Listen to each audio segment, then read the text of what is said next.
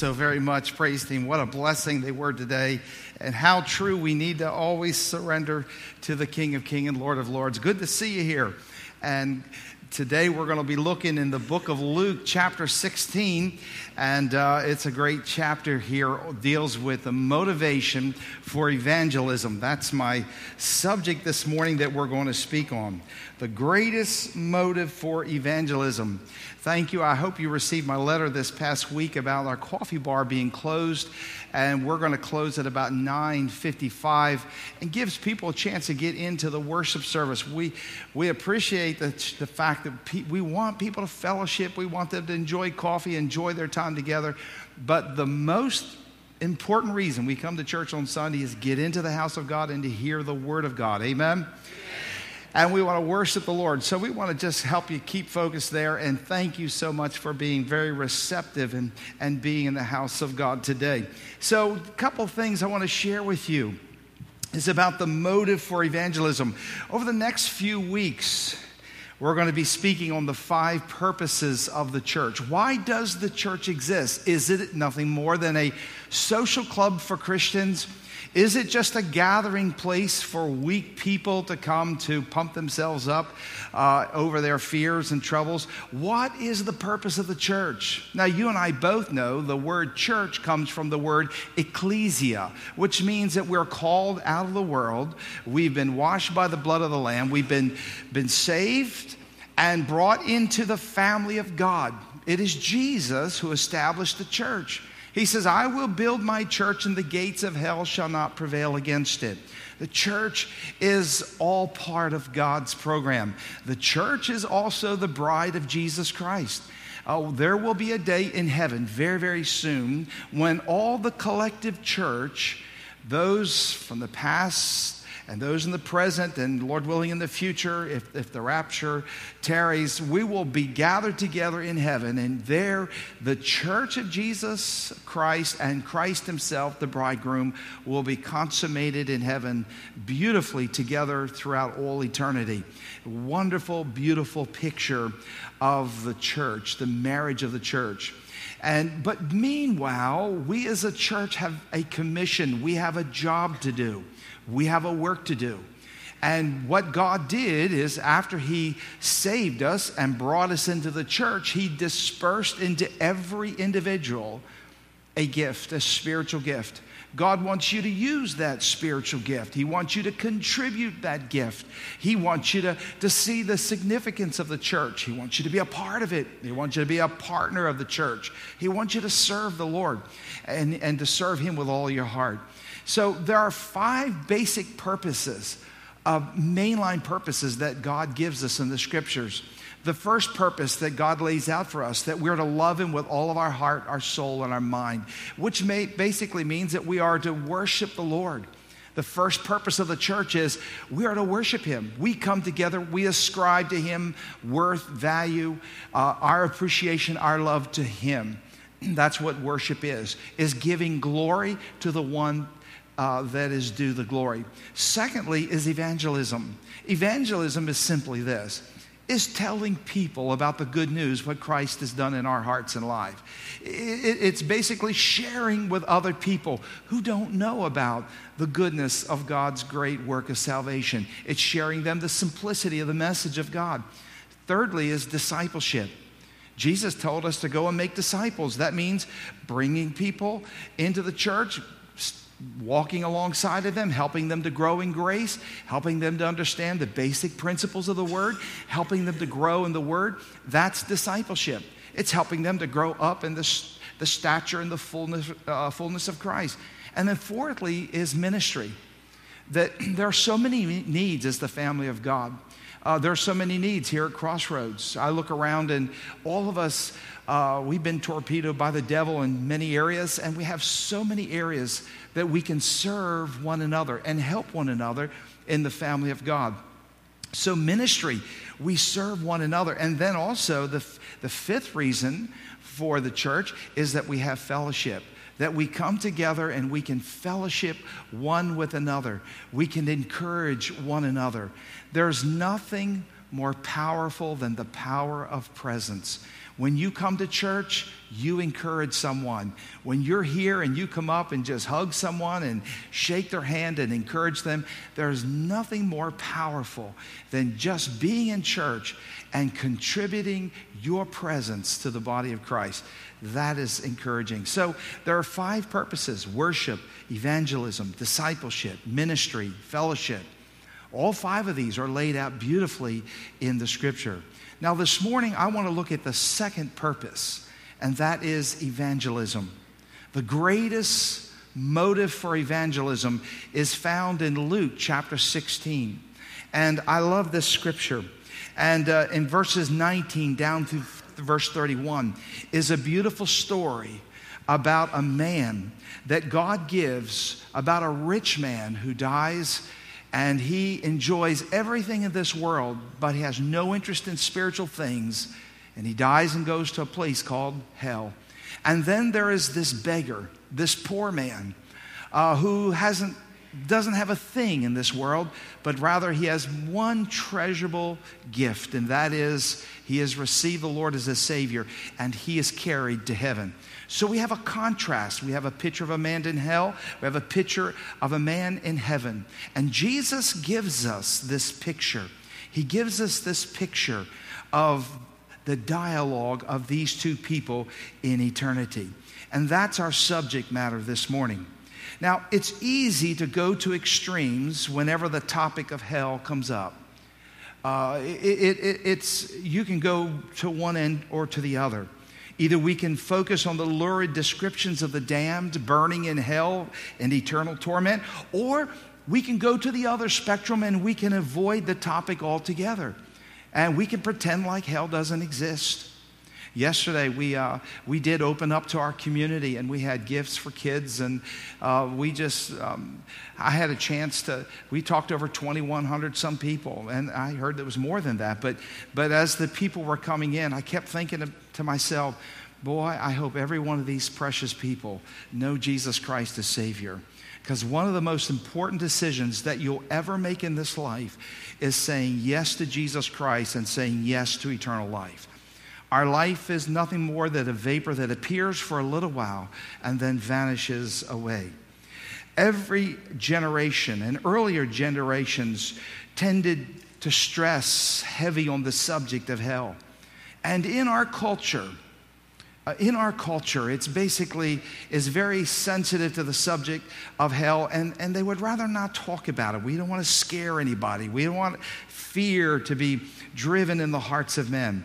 In fact, Jonathan Edwards, one of the greatest preachers from the 1700s, in The Sinners in the Hands of an Angry God, he, he, gave, he gave this description of what hell is. He says, The devil is waiting for those who are lost. Hell is gaping for them. The flames gather and flash around them and would fain lay hold on them and swallow them up. And needless to say, that kind of preaching isn't very popular today. In fact, uh, as I consider in my own heart, I find that preaching on hell has become more and more difficult. Uh, when I preach on that, I usually get a lot of anonymous letters, and I get some comments of people like, you know, we don't, we appreciate your subject matter on hell, but we prefer not to hear it. But the fact of the matter is, I got to be faithful to Him, not to the popular opinion of people. Amen. So, as I consider my own heart, my goal is not to convince you of anything. My goal is to basically lay the truth out. An old southern preacher used to say, You got to throw the corn in the trough and let those eat who want to eat. Now, if you don't believe in hell, I doubt if anything I say this morning will change your mind. Uh, we're told that hell is indefensible, it's obsolete, and some people believe that the preaching and the subject of hell uh, is out of touch with the modern thinking of people today. And the last point is certainly true.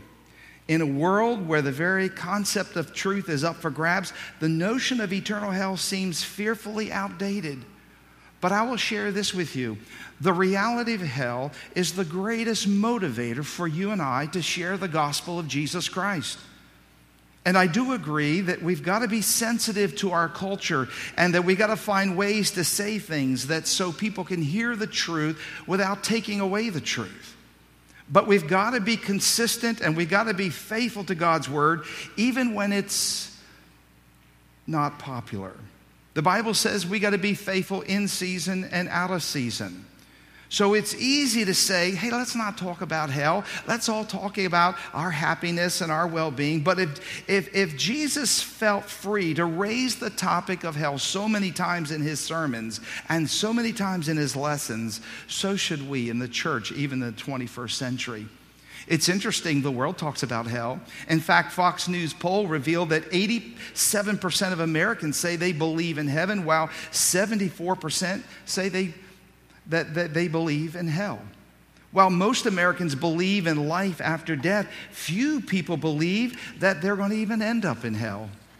And when George Barna, one of the, the a guy who's out there doing Christian statistics, he surveyed Americans on this topic and he discovered, discovered that 64% of those surveyed, they expect to go to heaven, while less than one half of 1% expect to go to hell but there's a widespread confusion and a tremendous misconception on the subject of hell.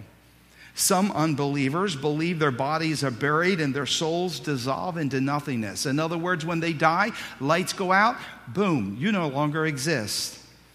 But they have this question that lingers in the back of their mind what if we're wrong?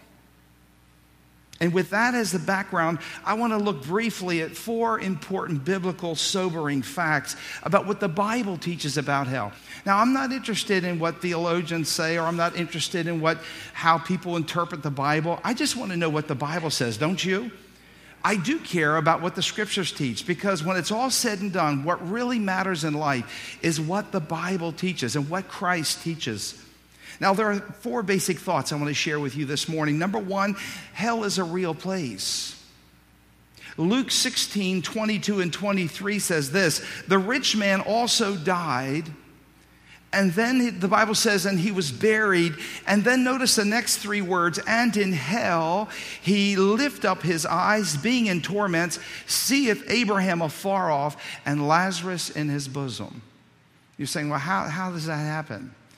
Now, this is, uh, this is a story before Christ took those to heaven. There was a, a time that I believe the souls of men went to the center of the earth. I do believe that.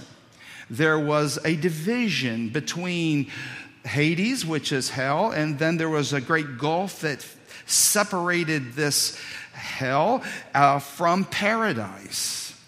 And those in hell could look over and see those uh, in paradise, and those in paradise could look over and see those in hell. And after Jesus Christ descended into the lower parts of the earth, he let captives free. In other words, he took those out of paradise and he took them up to heaven with him in heaven. And right now, I believe when a person dies who knows Christ as Savior, the Bible says absent from the body is to be present with the Lord. Immediately when we die, we go to be with the Lord in the heavens. We go to be with Christ in heaven. Now, a person that does not know Christ as Savior, a person who rejects Christ altogether, the Bible says that his soul will be will descend into the lower parts of the earth. In fact, it's interesting. After paradise vacated and went to heaven, the Bible says that hell hath enlarged herself. In other words, the place that paradise used to occupy in the center of the earth has now become the holding place of torment for those who have rejected Christ. Hell is a real place. The rich man also died and was buried, and in hell he lift up his eyes, being in torments, and he seeth Abraham afar off and Lazarus in his bosom. Now, there are two thoughts regarding the reality of hell. Either it is a human opinion or it is what God reveals about hell. And the most obvious biblical fact is that Jesus Christ himself believed in a literal place called hell. If you read the four Gospels, Matthew, Mark, Luke, and John, you'll discover through the lessons of Jesus that he spoke more about hell than he did about heaven. It is a place that God never created for a man to go. There was a place for the devil and all of the fallen angels, all of those who rebelled against a holy God. God created a place for that place of corruption to dwell. God never willed or desired any man. In fact, he made it so easy and so possible for you to go to heaven. That's why He came to, the, to this earth 2,000 years ago. That's why He died on the cross. That's why He paid the price of all of your sins. He stood as a great stop sign to you that He doesn't desire anyone to die and go to hell, but rather to come to Him and call out upon Him and trust His finished work for you in calling upon Him, He will save you and birth you into the family of God. There is only one way a man can get into the kingdom of God, and that is through the cross and through the work of Jesus Christ our Lord. Only through Him, and not any other denomination or any other quack. Amen. Amen. Only through Christ. And then add to the fact that the apostles who also are a part of the major framework of the church, believed in a place, a literal place called hell. The Christian church down through the centuries have believed in hell. And this is one of those rare points on which even Catholics, Protestants, Orthodox, and evangelicals are all in general agreement. They have come to the place and studying the scripture that there is a literal place called hell.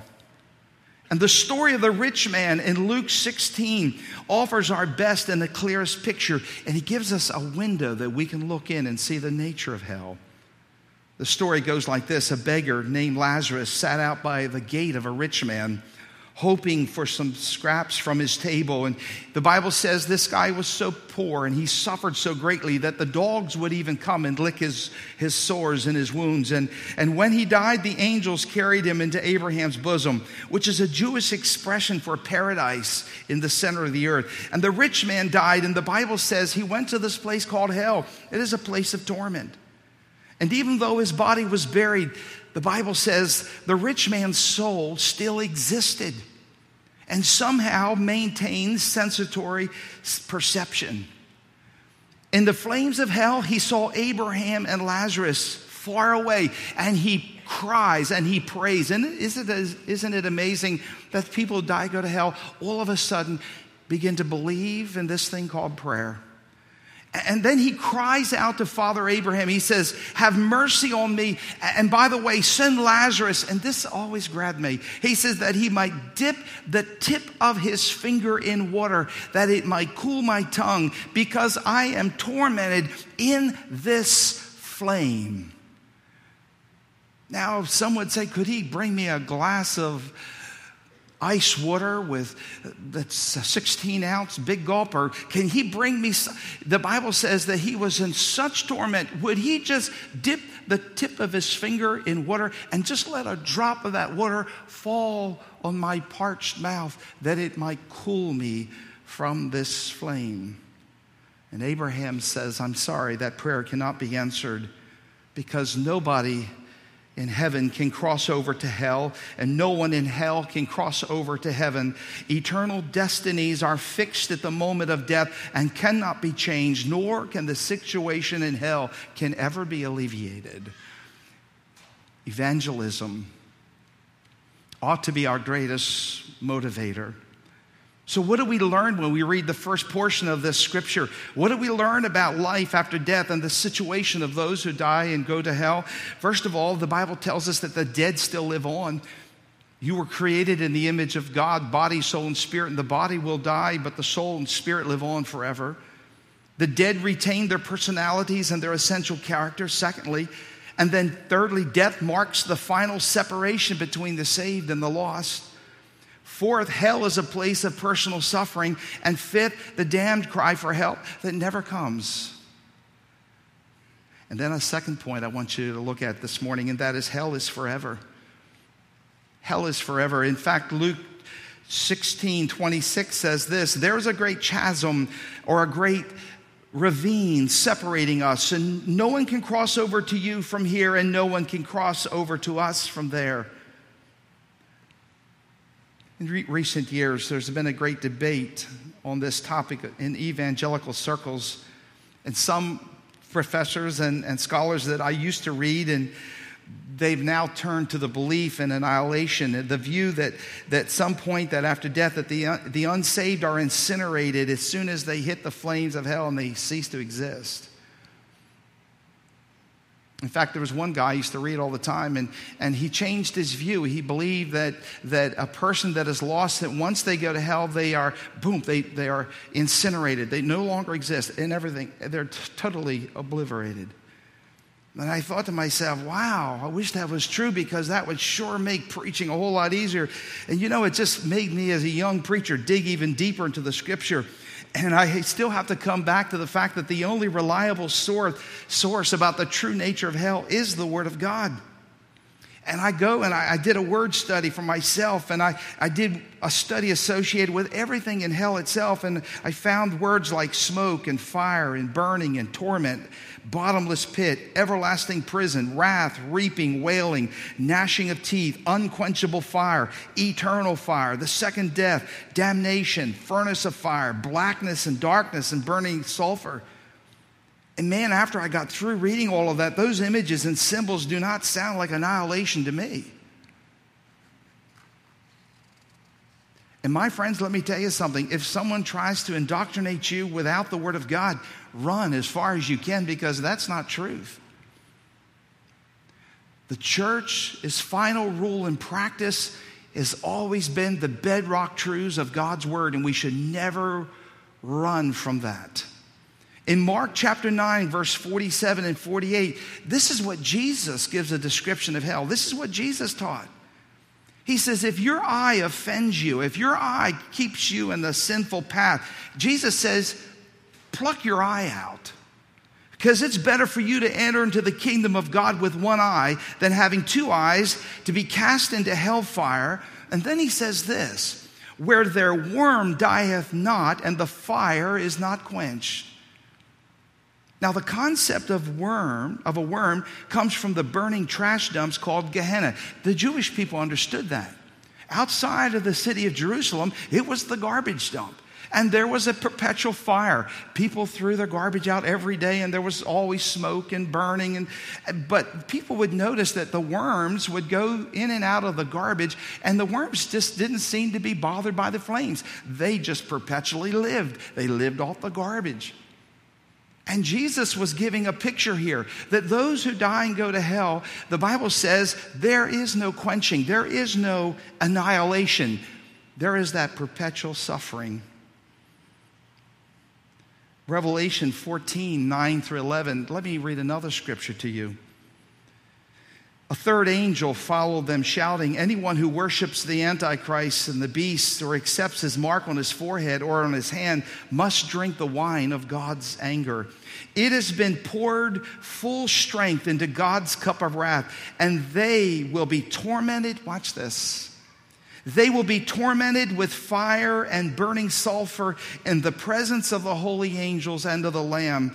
And the smoke of their torment will rise forever and ever, and they will have no relief day or night, for they have worshiped the beast and his statue and have accepted his mark of his name. Another window. They will have no relief. Again, attacks the belief of annihilation.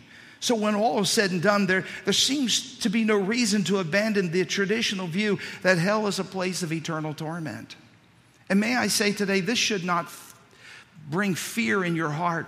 This should cause you to rejoice if you're a child of God. This is, should cause you to rejoice that this is what God has saved you from. This is why He died on the cross, to preserve you from going to this place of eternal torment. Rejoice, O child of God, because the grace of God has been extended to you because of His finished work on the cross. Praise be unto God for the great gift, the unspeakable gift of salvation we rejoice and we praise him. But woe to those who turn their nose, woe to those who turn their back on the greatest gift offered to them, and that is the, the gift of forgiveness and the gift of eternal life. And then, thirdly, hell is necessary. Luke 16, 25, it's interesting.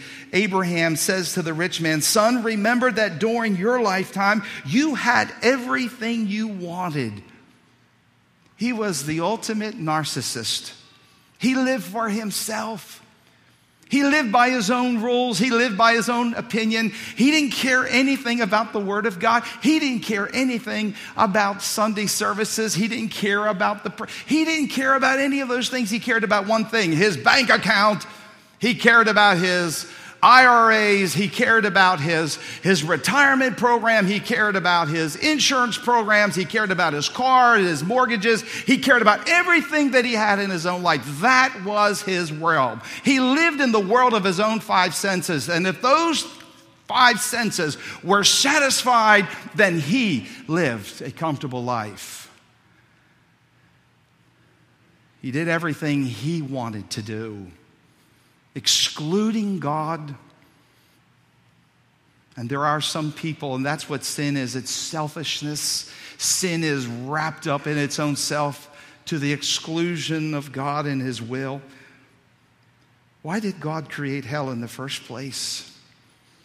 Why does hell exist? Because there is a place for those who rebel against the Almighty. There are, hell exists for those who thumb their nose at the greatest gift extended to them. Hell is preserved for all of those who choose to walk in their own sin, in their own rebellion, and to reject God altogether. Those who choose to follow the lie of the devil, and those who follow the, the influence of a demonic world. All of those who choose to love the world more than to love Christ. God has prepared a place for them. Hell serves many purposes. It provides a final justice for all corruption. You see it, I see it every day. We see people that murder other people. And then they take their lives, and we think, where's the justice in that? But my friend, there is a God in heaven who sees all of the corruption in this world. He sees it all, and He'll hold all men accountable and you think that this is all the justice that will be meted out in this world. I'm here to tell you today there's a God that sees it all and will hold it all accountable, either at the judgment seat of Christ for believers or at the great white throne where God will judge the works of men. There is a God in heaven. Look to your neighbor and says, There is a God. We read about people that shoot other people and kill and hurt children and rape and destroy, there is a God in heaven. Hell provides a place for the final justice of all corruption. Secondly, it provides a dwelling place for the wicked. Those that curse God, those that enjoy taking the name of God, the precious holy name of God, and running it through the mud. Those who blaspheme the Holy Spirit, those who blaspheme the blessed Savior. There is a place that God has prepared for those. And then, thirdly, it's a final, final payment of sin and rebellion. Hell is a place that God protects the righteous realm of heaven. God, that's why heaven's going to be sweet because when we get to heaven, we're going to be removed from the presence of sin once and for all. And all God's people said, Amen. It, we're going to be standing in the holiness of God, the, the beauty of heaven. Mm, there's not going to be one thing that's defiled that shall enter into the kingdom of God because God will contain that wickedness. And then, fifthly, it demonstrates the holiness of God. Hell is definitely necessary. Are we free to ignore what the Bible says about hell? You can sit there and say, Well, I don't believe in hell. You can say that till the cows come home. Doesn't change the fact that hell exists or doesn't exist. There's a, a theologian who said this, and I thought it was so well, well put. It says, The doctrine of hell is not medieval, it is Christ's doctrine. It's not a device of medieval priestcraft for frightening people into giving money to the church. It's Christ's de- deliberate judgment on sin. The imagery of the undying worm and the unquenchable fires derives not from medieval superstition, but originally from the prophet Isaiah, who Christ preached emphatically It confronts us in the oldest and least edited of the Gospels. It is explicit in many of the most familiar parables and implicit in many more. It bulks far larger teaching than one realizes until one reads the Gospels through. Instead of picking out the most comfortable text, one text that makes us feel well, one cannot get rid of it without tearing the New Testament to tatters. We cannot repudiate hell without altogether repudiating Christ. Each person who reads these words must have an intelligent and informed decision about heaven and hell. And you have a right to choose. You have a choose, you have a right to choose not to believe it. You have a right to, to choose to believe it. But what, no matter what you choose, you better make sure at all costs that you know the truth. Here are two great truths that are very profound. Number one, I deserve his punishment because my sins are great. That's a great truth. Do you agree with me on that? Secondly, I'm going to heaven because of what Jesus did for me on the cross. He took my hell and took my suffering. He took my punishment so that I could go free. And I have found out that God has done everything necessary for me to go to heaven. God has posted an enormous stop sign on the road to hell for me, and that sign is in the shape of the cross. And let me clearly say, you don't have to go to hell. You don't have to go to hell. God has provided a way of escape for you.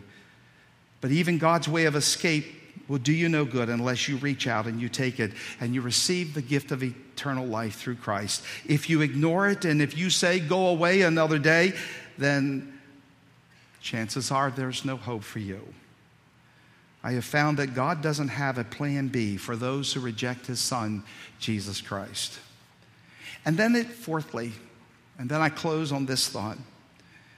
Luke 16, 27 and 28, the Bible says, The rich man said, Please, Father Abraham, at least send Lazarus to my father's house, for I have five brothers, and I want him to warn them so they don't end up in this place of torment. It's amazing, this rich man who cared nothing about spiritual things, this rich man who had everything, the ultimate narcissist, the guy who had everything in this life, the man who was comfortable with his own rules, with his own life, with his own bank accounts, who had everything comfortable for himself. Here is the last place we would think that he would get a burden for his loved ones who didn't know Christ. Hell would be a greater misery if he knew his five brothers would suffer in hell with him.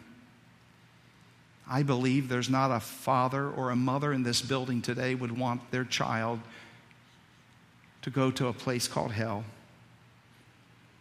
Can you imagine the tears and the pleading prayers of the souls in hell right now who are there and who come to find out that hell is a real place and it is a necessary place and it's a place of torment. And now they have awakened themselves into a nightmare that never ends. And now their greatest concern is send somebody to go to my address, send somebody to my home to tell them that there is a hell and they need a Savior, that the gospel is true and Jesus Christ is the Son of God. He is the King of kings and Lord of glory. He is the only way to salvation salvation. Send someone to my house. Someone, please tell my daughter. Someone tell my grandchildren that there is a place called hell and there is a Savior who can save them and keep them from this place.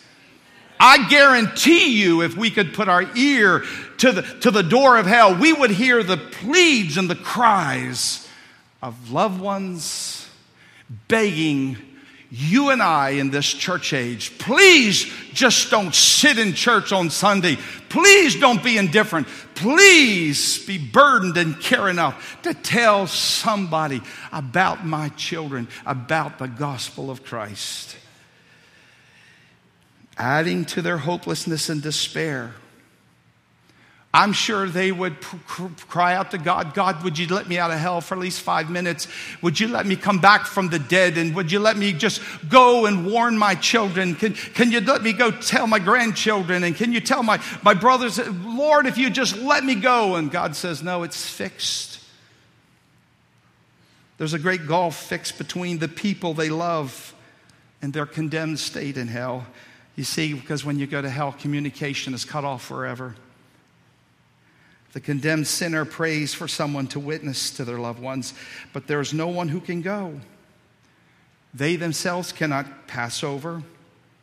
They're confined to a pit where there's no water or any kind of redemption. The decree and the counsel of God have fixed the gulf between them and their loved ones forever. And it's amazing how this rich man, who never had a thought about spiritual things, all of a sudden has become one of the most passionate prayers in the New Testament. A man who pleads for evangelism to be exercised by the church.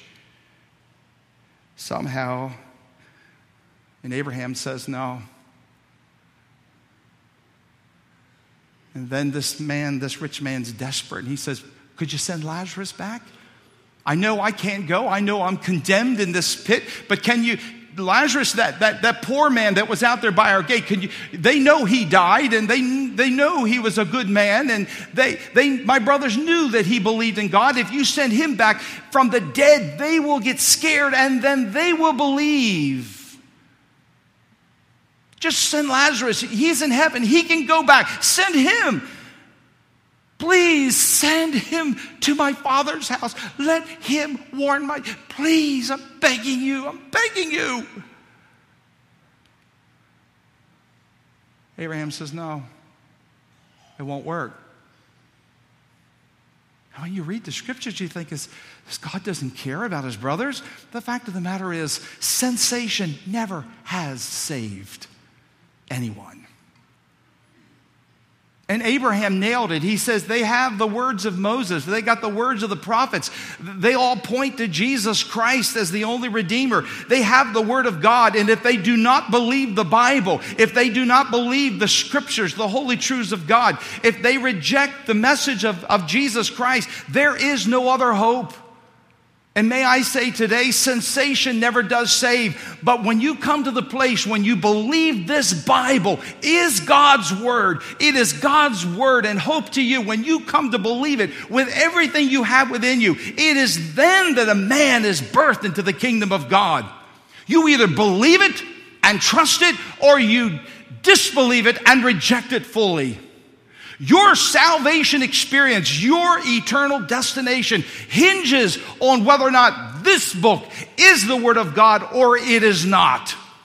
Abraham says, if they reject this, there is no hope because, my friend, I'm here to tell you today the, there is power in the Word of God. There is power in the promise of God's Word. For whosoever shall call upon the name of the Lord shall be saved. That's God's Word to you. That is God's promise to you. And when you can sit in the chair and you can say, I believe that book is God's Word, I believe that's God, God's breathed Word, I put my faith and I obey the gospel, it is then, my friend, that faith is mixed with the Word and there is a new birth experience for you.